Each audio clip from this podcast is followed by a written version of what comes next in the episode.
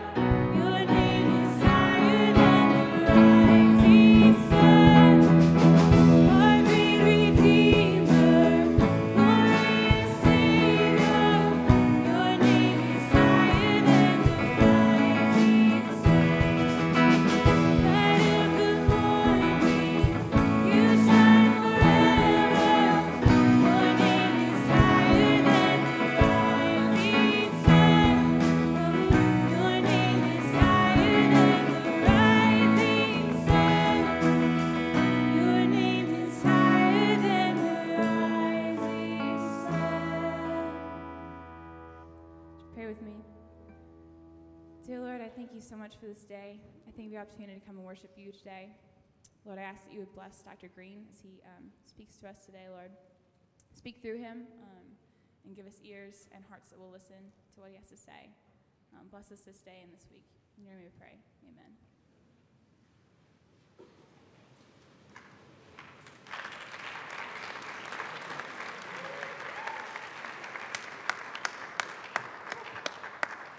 Good morning, Covenant College. I'm channeling my inner Jay Green. Remember, I'm the more kindler, gentler form of Morton. Apparently, Dr. Paul Morton was unable to be reached to be, uh, to be given the task of introducing our lecturer today. My 13 year old daughter, Hannah, recently told me, Daddy, you need better friends. All you do is fight. This was an observation of a verbal exchange at a New Year's party with Jay Green and Kelly Kapic. I told her that was not necessarily true. We don't always fight, but that our give and take was a greater reflection of our love language. You know, receiving gifts, words of affirmation, quality time, etc. I told her our love language just happens to be expressed in verbal abuse. Well, Daddy, you need to fight harder, she said. Now, I'm not here to pick fights with my friends, nor am I to share all the stories of our escapades, but it would be appropriate in this platform to tell you why Dr. Green's talk today, another dangerous idea, matters and why we should pay attention to his words, even if one of his dangerous ideas is that the Cleveland Browns will one day once again have a winning season. Simply put, any conversation you have with Jay Green makes you think you are smarter, that you act more winsome, and maybe, just maybe, that you feel like you could change the world, even though he doesn't believe you can. He is generally interested in your voice although he's quick to challenge a point of view. Many of you know this about Dr. Green, but I want to assert that not only does his thinking shape his students and his friends, but I would argue that it is really through his life where he does some of his best work. Jay Green has saved my life on many occasions. And while I can think of one particular time when he kept me from walking in traffic in New York City, or maybe it was more than that. I can also remember more affectionately how he held me up through darker times. Let me say this his willingness to enter into my strange psychology, and in particular, his willingness to hear my confession and absorb my misguided thoughts, this makes him a dangerous person. If he was falsely recognized as a famous actor, that's a true story, no, it was Mandy Patinkin. He was just our guest. Uh, or if he had a superhero persona, which he does not, his power would be that he that of a sponge or a brick wall. See, I told you I have misguided thoughts. Whatever dangerous idea Dr. Greens considers today, remember it comes from my friend who lives a dangerous life. Please welcome to the stage Dr. Jay Green.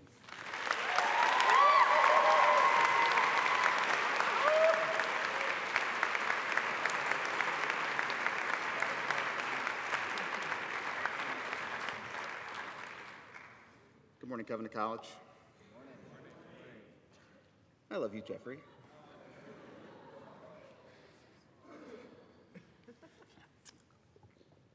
Well, there's a basic piece of advice that you've, been, you've probably been getting in one form or another for most of your lives. On your first day of kindergarten, you're a little nervous. You aren't sure if you're going to be able to make friends. Your mother says, just be yourself, honey. Be yourself. You're dealing with peer pressures as a teenager, facing an increasing number of temptations from a group of cool kids that you'd like to impress. Dad comes alongside you and whispers, You know who you are. Just be yourself. Be yourself. You're heading to your fiance's house for the weekend to attend a series of bridal showers where you will, for the first time, meet dozens of his friends, cousins, uncles, and aunts.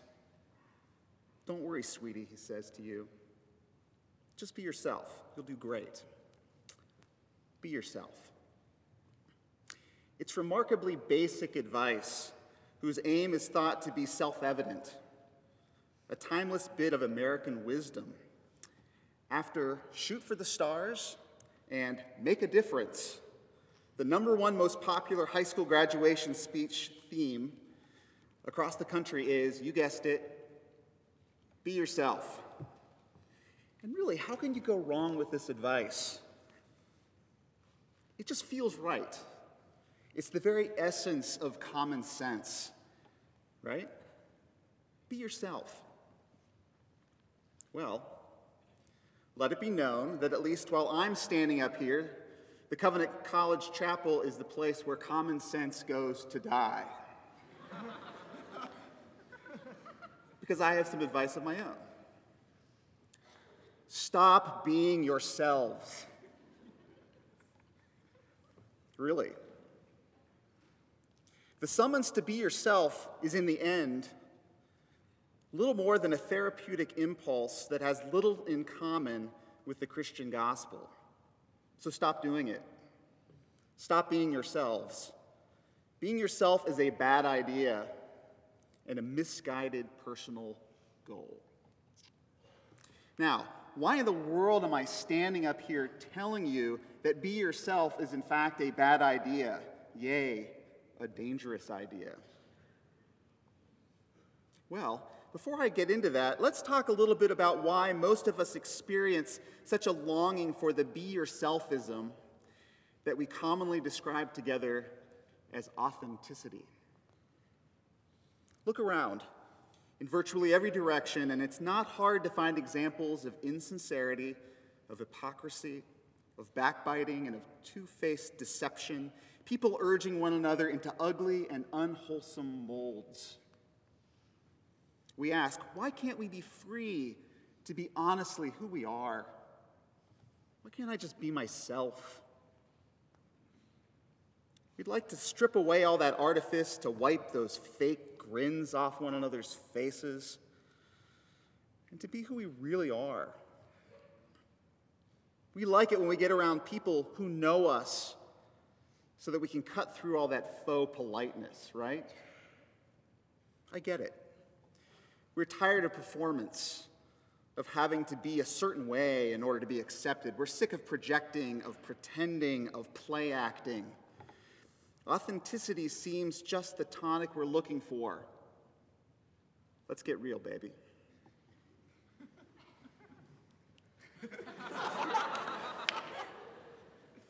Mike Robbins, the best selling author of several books, including the aptly titled Be Yourself, states we live in a culture that is starving for authenticity. We want our leaders, our coworkers, our family members, our friends, and everyone else we interact with to tell the truth and to be themselves. Most importantly, continues Robbins, we want to have the personal freedom and confidence to say, do, and be who we really are without worrying so much about how we appear to others and what they might think or say about us. It's an urge that seems universal. Robbins defines authenticity as a new sense of freedom to be who we really are, ourselves, natural, without a mask in our relationships, our work, and our life. Sentiments like these in Robbins' book, along with hundreds of others like it, enlist us as good Americans into what I will here call the Authenticity Project. This project is especially appealing within certain segments of American evangelical culture, I am told, especially among millennials. In a 2014 essay in Relevant magazine, Stephen McAlpine writes that the cry for authenticity is based on the notion that we're a generation let down by previous ones. Past ideals don't work for us. We're fed up with wearing masks. A lot of talk about masks, you'll notice. We're sick of wearing masks, hiding the truth about ourselves in an effort to blend in because it starves our hearts and leaves us empty. We crave a place and people we can be our true selves with and to be truly loved. We're crawling out from the bushes and searching for more. So, what could possibly be wrong with the Authenticity Project? It sounds so uncomplicated. Sounds so healthy. Isn't this just a basic plea for honesty in our personal lives and relationships? Well, if the Authenticity Project were nothing more than a call to honesty, then I could get on board. I'm certainly not up here trying to make a case this morning for deceit. And I'll even admit, that the bits of wisdom that you've gotten from your moms and your dads and your fiancés are probably harmless and probably what you needed to hear at the time. However, I would argue that upon closer inspection, the Authenticity Project is a serious cultural problem that seduces us into believing that a variety of ideas about ourselves that all turn out to be either misleading or altogether false. Ideas that cloud and distort what the Bible tells us about ourselves and what God wants us to be. The first is the false promise of the true self. The Authenticity Project invites us to believe that there is deep within each of us a true, natural, undefiled self waiting to be discovered and liberated so that we can live our best lives, the lives we were meant to live, the lives we deserve. The idea of the true self is a firm and sturdy myth in American life that's become an essential feature of what it means to be modern. The assumption here is that forces within society, our parents, our peers, our teachers, and other cultural agents, maybe Hollywood or advertisers or social media, they've pressed upon you, mutilating and concealing who you really are. Your greatest task in life is to discover your true self and to project that self into the world. Take off the mask, be yourself. The Authenticity Project tells us that we struggle between two selves, really a social self, the self that walks around every day interacting with people in various ways, a self that is always having to adjust and, and interacting with people in various ways, a self uh, that is trying to fit in. That self, the apostles of authenticity tell us, is a false self, and we need to cast it off. On the other hand, we have an authentic self, the person we truly are, the self that is always being suppressed and inhibited, but which the defenders of the Authenticity Project urge us to discover and to liberate. Be yourself, plain and simple. We can see the line that divides the social from the authentic self in the all too familiar media ritual in our contemporary culture, the public apology. Where politicians, athletes, and celebrities gather at press conferences and in courtrooms to explain their bad behavior. Notice how often, when an individual aims to take responsibility for his or her actions, infidelity, shoplifting, spousal abuse, armed robbery, rape, the apology is often followed by these words That's not the person I am. As much as to say, I committed this heinous act, but my true self is decent and good. The corrupt social self did it. The person that I am never would have done these awful, awful things. That's just not who I am. We are told that our true selves are wholesome, decent, and good, and it's in there, and they're in there somewhere. I promise. Second, the Authenticity Project urges us to see the rules of society courtesy, decorum, propriety, civility as all, des- all these things that are designed to govern our behavior. We see them as artificial trappings that inhibit us from expressing our true selves. Authenticity says that it's better to be honest than to be polite, Better to be real than to be civil. Better to be authentic than to be politically correct. Better to tell it like it is than to risk being insincere by saying simply what we are supposed to say. This notion is well illustrated by Holden Caulfield, the famous protagonist in J.D. Salinger's classic novel Catcher in the Rye. I've come to think of Caulfield as one of the great patron saints in the American cult of authenticity.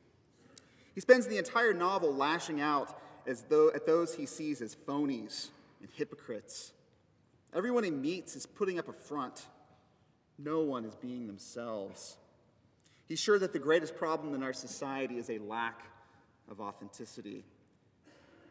He portrays adulthood as the place where children go to become phonies. Taking on adult oriented responsibilities or conforming to adult oriented conventions were, for Holden Caulfield, window dressing that he considered both disingenuous and deceitful. Because the Authenticity Project we admire people who aren't bound by the conventions of adulthood. We celebrate those who refuse to grow up, who forge their own path, who obey their own rules. Rules are for suckers. These champions of authenticity tell it like it is, come what may. The invitation to authenticity is very often little more than a thinly veiled excuse to throw off all external restraints, to run roughshod over silly norms of appropriate behavior and conventional morality. Let those true sp- selves speak. We've even begun to look for leaders known primarily for their norm busting, rule breaking, temper tantrums, and whose greatest character trait, we are told, is that they tell it like it is. I don't know if you can think of any leaders like that. This leads to a third dangerous insight. The Authenticity Project invites us to try on and shed an endless array of possible selves until we finally discover our ultimate, our genuine, our one true self. The Authenticity Project tells us that our true self is fixed and irreducible. It's somewhere deep within you. But until you find it, you're going to experience the self as moldable and ever changing.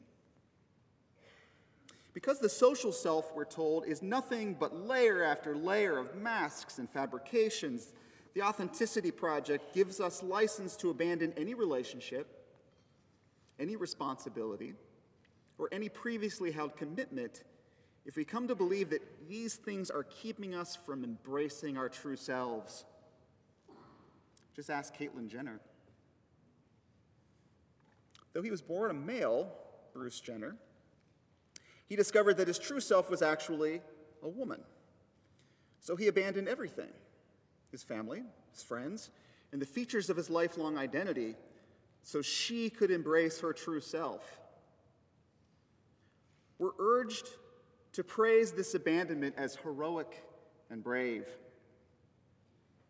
In an even more dramatic example of so called bravery, a man from Toronto in 2015 left his wife and seven children to begin a new life as his true self, as a six year old girl. Later that same year, a 20 year old Norwegian woman claimed that she was actually a cat trapped inside a woman's body. Keep looking for your true self until you find it. And when you do, nothing should stand in your way of affirming who you really are. Be who you are, even if that means you're a cat. Be yourself. Be your cat self. Thus, the fourth and final myth I'm going to talk about here, underwritten by the Authenticity Project, promises salvation through self expression. If Holden Caulfield is its patron saint, the high priestess in the cult of authenticity surely must be Oprah Winfrey. No one has spent more time or has earned more money preaching the glorious good news of authenticity than Oprah. And her gospel of self expression promises nothing less than real salvation. She's become perhaps the richest woman in the world and has developed one of the greatest personal brands in history simply by being herself and urging her followers to do the same. Look inside yourself, improve yourself, launch yourself, love yourself, be yourself. These, the great commandments of Oprah's religion of inwardness, promises that we will be changed and made whole by looking deeply within ourselves, by looking inward to discover our true selves, and by allowing that self to be our one and true reliable guide in life. Oprah is confident that each of us will reach the promised land. This vision of salvation through authenticity has become a deeply embedded truth and an article of common sense in American culture. Its seductive promises entice us to look to an imagined authentic self, to throw off all the rules and responsibilities that frame up our behavior and order our lives. It insists that we will find our greatest strength and our most enduring hope by looking within. This, my friends, is a dangerous lie, which can only lead to emptiness and despair. It poses an existential threat to our understanding of the gospel. We need to take its seductive power seriously. So stop being yourselves. In a New York Times editorial last summer, psychologist Adam Grant made some of the same observations about authenticity that I'm making here this morning. Well, there's no obvious evidence that he writes as a Christian, and I kind of doubt that he does. There's a lot that he gets right, and much in his musings that point to a more biblical idea of the self. Most significantly, he observes nobody wants to see your true self. We all have thoughts and feelings that we believe are fundamental to our lives, but that are left, uh, best left unspoken. He seems to understand that deep within each of us, there is not a gloriously beautiful, authentic self worthy of celebration waiting to be discovered. Sadly, the primary stuff we're likely to encounter there is brimming with ugliness and rot. The Bible calls it sin. I don't know about you, but I'm awfully glad that at least most of the time you can't see what's in here. When I start to become authentic, people start to get their feelings hurt. Ask Jeffrey. Or better, ask my wife. She has the opportunity to see my authentic self more than anyone else. And I got to tell you, it ain't pretty. Thank God for social conventions and rules that keep that self suppressed most of the time. We can all be glad that we have norms and rules of propri- propriety that keep us from unleashing the filth and sin that resides in my heart and yours. The Apostle Paul understood this well, but he used a different label for what Mike Robbins describes as the authentic self. Paul called it instead the old self, and he really wasn't a fan. Paul wasn't sentimental or dreamy about the self. He didn't think that we should look deeply within to discover and warmly embrace it. No. Paul thought we should grab a hold of it, tie it up in a burlap sack along with a bunch of heavy stones, and heave it as hard as we can in a deep, deep river. Yes, he urges us to kill it. Put to death, therefore, whatever belongs to your earthly nature sexual immorality, impurity, lust, evil desires, and greed, which is idolatry. Because of these, the wrath of God is coming. Don't miss that. The wrath of God is coming because of these. You used to walk in these ways in the life you once lived, but now you must rid yourselves of all such things as these anger, rage, malice, slander, and filthy language from your lips. The lips he's talking about here belong to your so called true self. You were taught with regard to your former way of life, writes Paul elsewhere, to put off your old self, which is being corrupted by its deceitful desires. In other words, stop being yourselves. Real transformation will not be found by looking deeply within. No. Our only hope is to become transformed from the outside in. The Authenticity Project is right about one thing ourselves are endlessly moldable. But our only real hope lies in allowing these selves to be molded and, fashioned anew by the hands of our loving and gracious God. Listen to this amazing passage from Isaiah. I will rejoice greatly in the Lord.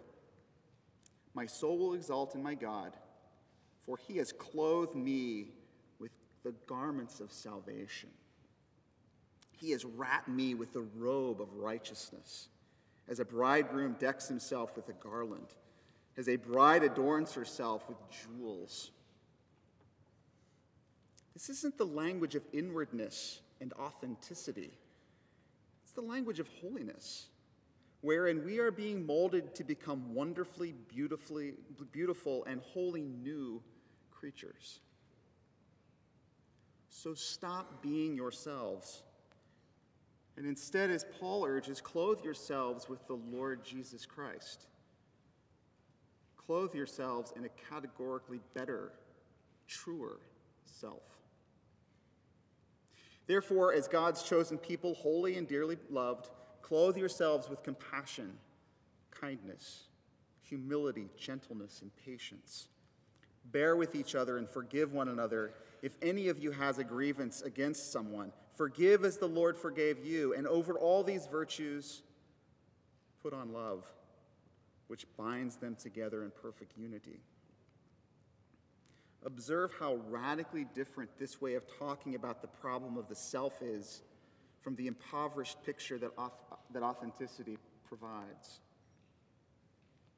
The Lord is not signing us up for a navel gazing project bent on discovering the good stuff you want to be by looking inward.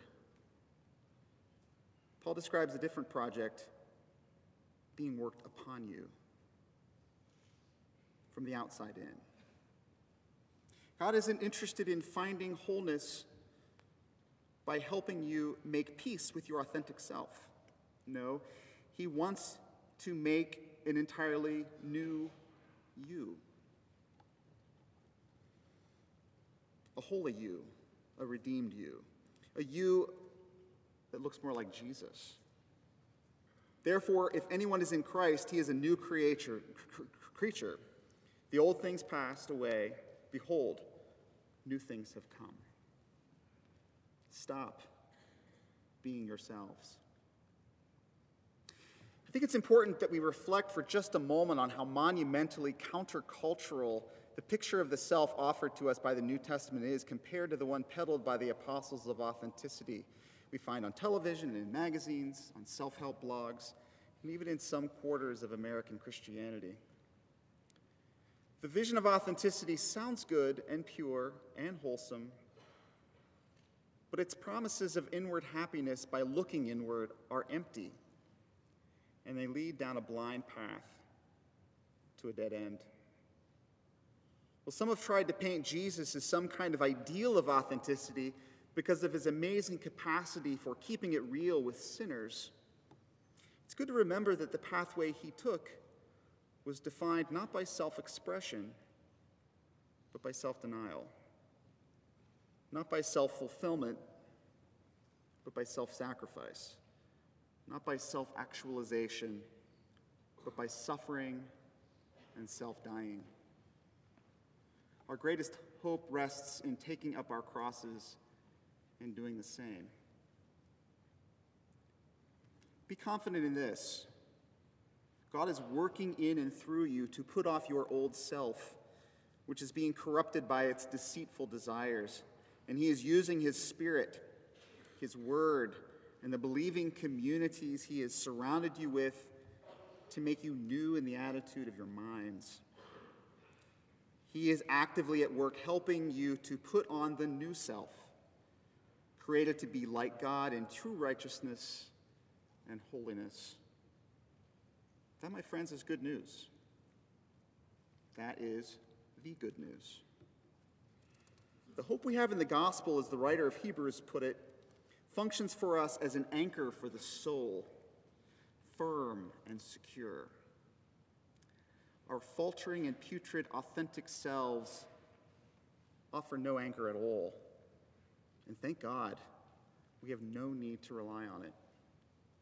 So please, I beg of you, stop being yourselves.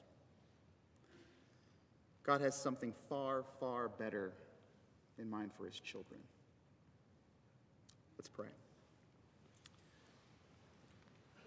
Gracious God, we thank you that you see us as we authentically are broken, boorish, petty, angry, selfish, weak, and needy.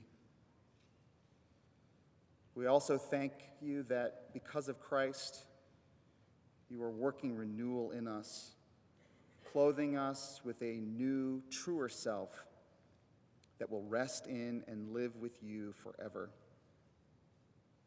Jesus, the suffering servant, is the anchor of our souls, firm and secure.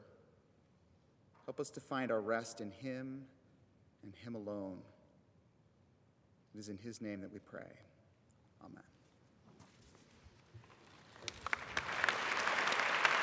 Please stand and sing the Praise God for